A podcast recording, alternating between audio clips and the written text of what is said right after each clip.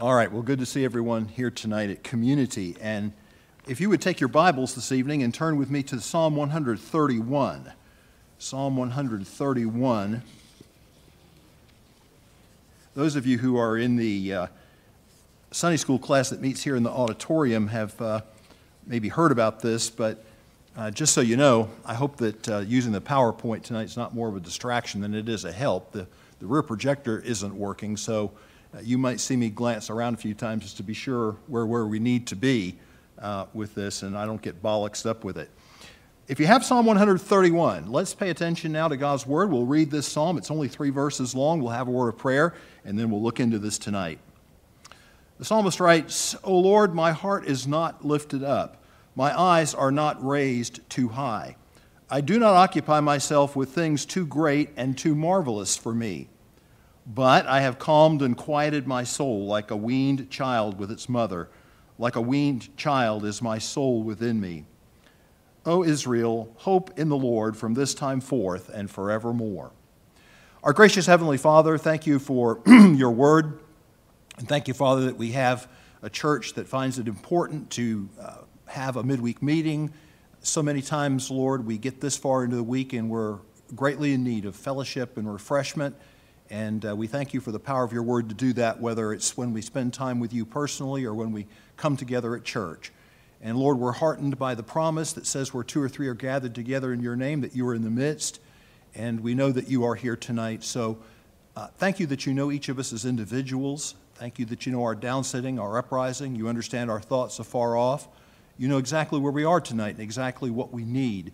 And so I pray, Lord, that you would just take your word, minister through it tonight so that it might be an encouragement to every heart and uh, help us to be prepared also then for the prayer time that will follow. For I pray these things now in Jesus' wonderful name. Amen. Well, if you look at Psalm 131 and you notice the superscription of the psalm, you'll notice that it, it is uh, described as a song of ascents, and also we're told that David is the author of this. Some of you might be familiar or more familiar, I'm not sure, with the terminology that's used in the King James, for example, where these are called songs of degree rather than ascent.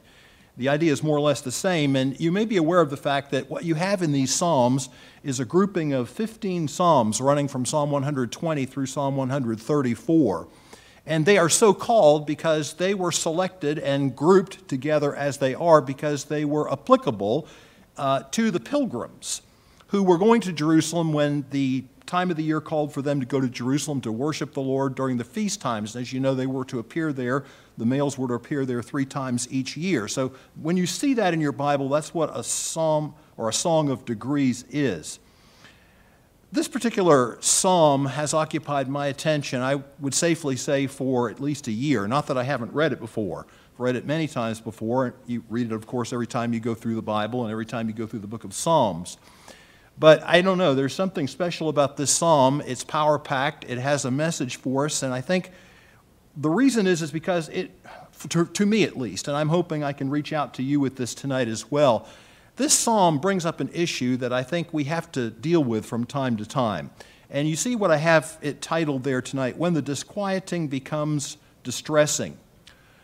Well, we're all too familiar, I think, with trials and these types of things that come into our Christian lives. This is to be expected because God uses these things to grow us. And we're going, I think, to see that in the psalm tonight. But sometimes the problem that we experience is when we're undergoing these trials, when different circumstances come into our lives, somehow it pushes the button just right, and we lose our peace and we lose our, our calm.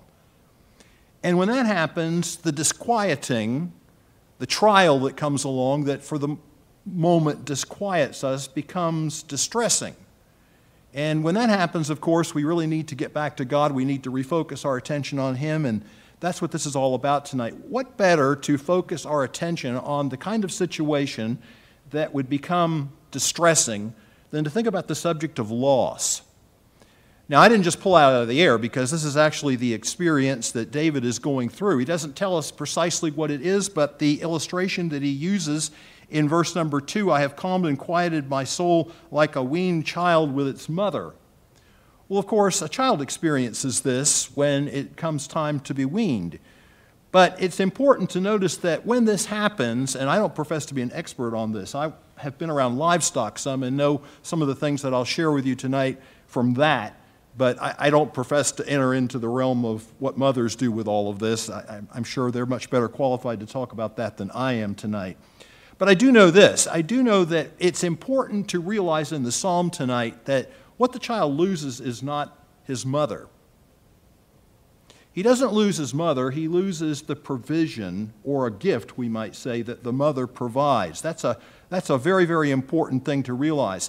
And the child doesn't lose the gift or the provision because anything is wrong. The child hasn't done anything wrong, and there's nothing wrong with the gift or provision. Rather, the mother intervenes because the mother realizes that the child has come to a place where to take the next step of growth, this has to happen. Well, loss is a pretty powerful thing to accomplish that. As I say, David doesn't tell us what precisely this may have been in his life, but we can only think tonight about different things that we've experienced like this. And sometimes it can go right from the disquieting to the distressing. Sometimes we lose a friend. That can be very, very stressful, very distressing. Sometimes we lose financial security, as in a job. That can really be distressing. Sometimes it's even to the point that we have lost a loved one. And in each of these particular cases, God brings this into our lives not because God is displeased with us and not because there's anything wrong with the, with the gift or the provision itself, but because He knows that sometimes we tend to focus more on the gift than we do the giver. Sometimes we become distracted. Sometimes we we focus more on the things that God gives, and sometimes a dependency actually forms as a result of this. And God will oftentimes bring this kind of a trial into our lives in order to refocus our attention on Him. It really brings a tough question up. I'll say one more thing by way of introduction. I, I don't know if you ever think about this question, but this psalm really faces us with a hard question, and that question is Is God enough? Do we, do we love God and are we going along in our Christian lives because God is sufficient or because we're enamored with the things that God gives us? If God were to take any of those things away for whatever reason He knows serves His sovereign purpose, would we be content? Is God enough? Well, this is a very rich experience that the psalmist describes for us here. And so tonight I want us to look at it in three thoughts. And the first thing that we're going to look at tonight is the psalmist's attitude attitude's everything when it comes to this, this kind of a situation. I might say that whatever this situation is, as I've mentioned already before, that David is facing, it's clear enough, I think, from the language that he uses here that he doesn't understand it. Have you ever found yourself in that situation? And it's one of the things I think that, that ratchets up the stress of situations for us a little bit. When these types of things happen in our lives, loss occurs or some other trial occurs, and we, we don't immediately see what God is doing, we don't immediately understand why God is doing it. Well, that ratchets the stress level up a little bit. I want you to focus on the, the wording that he uses here. He says in the latter part of the verse, I do not occupy myself with things too great and too marvelous for me too great and too marvelous. The marvelous, the too marvelous, is really an interesting thought here because the idea behind this word marvelous is the idea of that which is surpassing or that which is extraordinary. It, it actually gives us the opportunity to think a little bit about God Himself. So, for example, let's take a look at some of these verses that uh, tonight. First of all, you don't have to turn to these, but in the book of Judges, chapter 13, verse 18, if you look at this verse, this comes from the story of Samson. And you remember Samson's mother and his father Manoah, and you, you kind of remember that story a little bit. And, and, the Lord appears to the woman, He doesn't appear to Manoah, and Manoah is bothered by that. He's hot to trot, and so finally uh, the angel of the Lord appears to him. And one of the things that he does almost immediately when this circumstance happens is he asks after the, the name of the angel of the Lord. Well, in verse 18 of chapter 13, here's what it says And the angel of the Lord said unto him, Why do you ask my name, seeing it is wonderful? Well, that's the same word. You also know this from another verse. I don't have it up here tonight, but you know another verse where in Isaiah 9 6, his name shall be called seven, his name shall be called wonderful. Many times we, we conflate those two, wonderful counselor, but the wonderful is actually a standalone thought in and of itself. And, and beloved, what this does is, is it kind of causes us to realize that God, in and of himself, is not someone that you can figure out. Now, God is pleased to reveal himself to us. We can know God. And God is uh, pleased to reveal many things to us. But God doesn't tell us everything, and God doesn't always tell us everything when we might want to know it, does He? So that leads me to another verse that I want you to look at. The secret things belong, this is Deuteronomy 29 29. The secret things belong to the Lord our God, but the things that are revealed belong to us and to our children forever and ever, forever, that we may do all the words of this law secret things, things that God retains in His own counsel, things that God doesn't necessarily share with us. And then I think of another verse. If you look at this one, I, I chuckle every time I come across this verse. Such knowledge is too wonderful for me. It is high, I cannot attain unto it. Well, I, I tell you why I chuckle, because it's been a lot of years ago now, but I can remember when I was teaching Greek as a graduate fellow at Bob Jones University and I don't remember I had a test that if we had a I had given a test that day or it was a quiz. But nevertheless, I had the papers to take back and grade, so I'm going along with this one one uh, fellow's paper, and I get to it and I look up at the top and he's got Psalm 139 verse 6 written. Such knowledge is too wonderful for me. It is high, I cannot attain unto it. Well, I had to give him A for his sense of humor. I don't I can't really remember how well he did on the, the test itself, but I can imagine this kind of being a little bit stressful for David. See, when you're a king, so take a look at this verse for a moment. When you're a king, you're sort of used to having the answers. You're sort of used to getting the answers. And that's why I pointed out the psalm is written by David. Proverbs 25 and verse 2 says this It is the glory of God to conceal things, but the glory of kings is to search things out. So, what do you have? Well, you have a situation where David experiences this loss, whatever it is, he doesn't tell us but he doesn't understand it. God hasn't necessarily seen fit to, to give David insight into what it is he's doing in his life. But David comes to, looking at David's attitude, this is really important because he realizes that to question God is really to presume that we know better. But we all fall into this trap from time to time, don't we? We see things come along. I, let me ask you this. You see a lot of things going on in the world that don't make a lot of sense to you? Ever troubled about those things? I have a confession to make. I, I, guess when I really started thinking about this psalm was back in the fall of 2020. I just didn't understand what God was doing in the election and all the different things that happened there. And then COVID hit. I don't still haven't figured out what God is doing, but you know what? That's okay God isn't in the habit of just communicating with me about everything He's thinking, and the, and the picture is much, much bigger than just me. And I have to be reminded of that, don't you? Sometimes we, you know, we get this tunnel vision, and all we think about is ourselves, and but God's got a, a great big universe to run and a great big plan that's going on, and it includes us. Thank the Lord for that, but it's more than just us.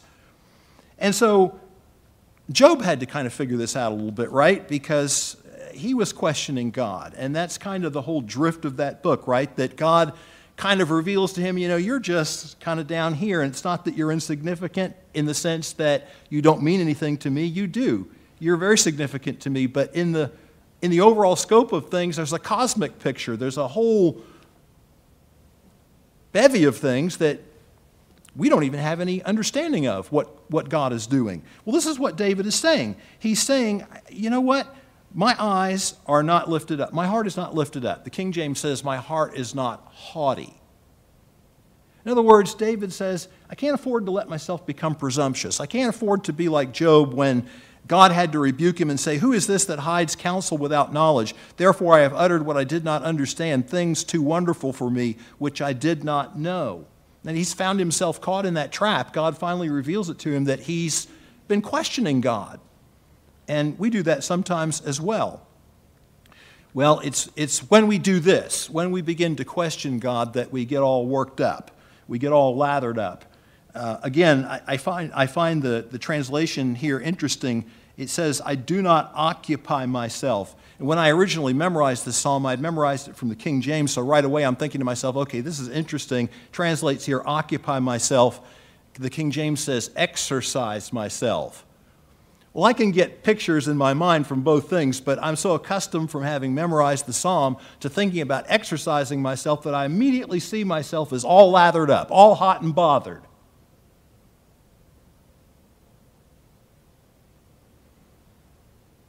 And I suspect that I have some company in the room tonight. And so, attitude is so important. The psalmist, he has the same temptations, he has the same struggles that we do, but he determines that he's not going to go down that path. Well, let's look at the second thing because, as I said, attitude is critical because how you think about something is ultimately going to determine how you feel about it, and how you feel about it will have a bearing on how you act, what you do. So, the fact that the psalmist starts with telling us the attitude that he has assumed in response to this trial is one. Now he comes and tells us what, what he's what he's doing as a result of this. And what he's basically saying to us, but I have calmed and quieted my soul.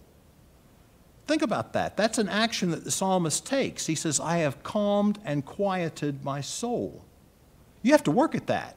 That isn't something that comes naturally. The other is what comes naturally, right? For us to get worked up, bothered, begin to question God, to, to lose our calm, to lose the peace that God wants us to have. We have to reject that. We have to fight against that. That's exactly what the psalmist does. He rejects the, temp, the, temp, the, the tendency to question God or to complain, and instead determines to quiet himself as a weaned child. Well, this illustration, I think, again, is interesting because at first, when this happens, the child doesn't really understand. Now, I'm thinking about livestock. When I was oh, around my mid teen years, somewhere in the 15 to 17 range. Well, for a longer period of time than this, but even before then, we had been doing horses. And we owned uh, not enough to really have, you'd say, a farm, but we had enough that we were raising some, and I always had one that was mine, and uh, training her, and I did some showing and did a lot of riding. And uh, so, in the course of raising horses, you get to see a little bit of this. And I don't know who in the room might have experience with that tonight, but I mean, I can remember this very, very well. It gets time to wean that foal. Lots of times it's around when they're about six months old. It's time to wean that foal, and when that happens, that's pretty stressful on the, on the foal. They don't understand. And so you separate the two. You separate the mother from the foal, and it, it's not necessarily that they're miles apart. In fact, on our property, when we did that, they could hear each other. They could whinny back and forth to each other. Mom may be a little upset at the time for a little while, but uh, the foal is really distressed with this. Well, this is kind of what the psalmist is talking about. You know, at first he doesn't understand, but all of a sudden something dawns on him. And beloved, this I think is what's so important for us tonight. All of a sudden it dawns on them he hasn't lost his mother. She's still there. Just as when these trials and these difficulties come along, we haven't lost God. He's still there. But instead, the mother is not gone, but instead, what for a time the mother has provided that's gone. The mother isn't gone. And when the psalmist realizes this, when he plugs this into his relationship with God and realizes, you know, whatever it is that God took away, whatever it is that formed this experience of loss for the psalmist, God may have removed that from his life, but God didn't remove himself. His presence is still there, all his promises are still there. They're all still operative, they're all still true in our lives. And it allows him to regain this calm, this this meekness, this submissive spirit, this, this contentment. Well, let's move on to the last, and then this, this is the psalmist's admonition. So we have this thing moving in three thoughts. First, the attitude, which is absolutely crucial. Then he tells us how that attitude affected the action that he took to deal with the problem. And then we come to the end, and you basically have the psalmist sharing that experience with us and encouraging, encouraging and exhorting us on the basis of it. I, I really respect that. That means a lot to me. I realize that sometimes there are, there are trials we pass through that are so deeply personal that maybe we can't share these things with other people. But for the most part, to have an attitude that, you know what, I went through this and it was very, really difficult. And I was torn up over this for a while. wonder if I can leverage that. Wonder if I can use that for the Lord's glory somehow. Wonder if what I found out when I went through it, wonder if the grace that proved sufficient for me, wonder if I can share this in some kind of a meaningful way with other people and see God take that lesson through me and pass it along to other people. That's what the psalmist does. He says in verse 3, O Israel, hope in the Lord from this time forth and forevermore. Well, I find the word hope particularly interesting because, first of all, I didn't mention this earlier, but this word hope, actually, the whole phrase that's here, is what ties these two Psalms, Psalm 130 and Psalm 131, together. They're almost, it's almost as if they're companion Psalms because if you go back up to verse 7 of Psalm 130, look, it says, O Israel, hope in the Lord. Then you come down to the verse that we're in, O Israel, hope in the Lord. And so these Psalms sort of go together, and it's always been a, a, a, real fascination of mine to try to understand more and more of how the Psalms were put together as they were and what what guidance and what thought work was behind that. Sometimes, when they're grouped in such a way that they have similar thoughts, you can begin to maybe understand a little bit of what, what's going on. These two Psalms are kind of touching on a lot of the same subjects. But when these types of problems come into our lives, it's very easy for us to become upset. And the psalmist talks about that in other places. Psalm 42 is a really good place for that, where he says, Why art thou cast down, O my soul? And, and he says, Hope thou in God, who is the health of my countenance and my song. Why art thou, why art thou cast down, O my soul? And he admonishes himself. Well, in this psalm, he talks about what really gave him the upper hand in this and how that worked out and how that what that looked like in his life. I want to show you a verse because this word hope is translated a number of times hope in the Old Testament, but it also has a component meaning to it that you might not think, but it really fits well. You might not think this is a part of hope. But when you study the thing out and then you think about it in the context, you realize, oh, wow, that really is interesting. So take a look at this. This is a, a passage from Jonathan's experience. You remember when he and his armor bearer were going out and were, were looking to see if God might use them. And so they're kind of waiting to see whether they should go up to the Philistines. And if the Philistines say one thing, they're going to go up to them. And if the Philistines don't say anything, they're, they're going to stay right where they are. And so this is what he says to his armor bearer. Then, then Jonathan said, Behold, we will cross over to the men, and we will show ourselves to them. If they say to us, Wait, this is this word Wait until we come to you, then we will stand still. There's the thought. We will stand still in our place and we will not go up to them. So, what's it talking about? Well, it's talking about a calm. It's talking about being able to not be frazzled, not be distressed, but instead to wait upon the Lord. It comes from realizing that God like the mother who's wiser than the child, God is wiser. God is wiser than we are, and God hasn't made any mistakes in our lives. And when we get a hold of that and we let that sink into our hearts and sink into our minds, it allows us, instead of rushing all over the place and like chickens with our heads cut off, it allows us to hope because our thoughts have been redirected back to God Himself. We hope in God. It enables us to stand still and have the calm and the peace that God wants us to have in these experiences. And as I say, and this is kind of the final thought in this tonight, David wants to share this encouragement and this exhortation with others. O Israel, hope in the Lord from this time forth and forevermore. I was reading a story about a father who had a, a boy the boy just happened to be approaching his sixth birthday. And so the dad was kind of thinking about, well, what, what might the boy want to have for his birthday? Well, this boy was kind of unusual in the sense that if you asked him that question, he could usually give you a very specific answer. So he'd already said to his dad that he thought he might be interested in, in having a party for his birthday, but his dad asked him, he said, Well, what would you like to have? And his dad was expecting him to give a very specific answer, like he'd gotten in times past. For example, I'd like a baseball glove. You can find it at Toys R Us, aisle six, below the batting helmets. Or, how about a Parcheesi board? The games are in alphabetical order in aisle one. It's between Pac Man and Payday. But the boy didn't do anything like that. Instead, he just said, Well, Dad, he said, maybe, maybe a ball. And his dad said, Hey, that's great. Uh, what kind of ball would you like? And the boy said, Well, he said, either a soccer ball or a football.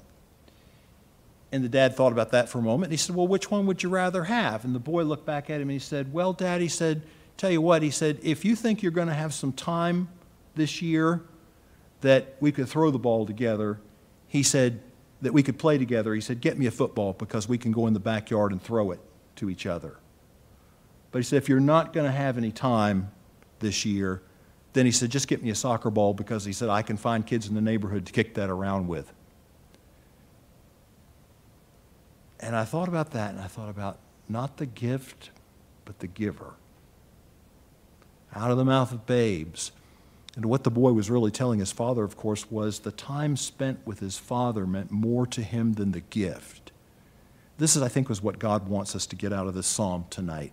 He refocuses our attention on himself many times through the trials that he brings into our lives. May God bless us and help us in this tonight.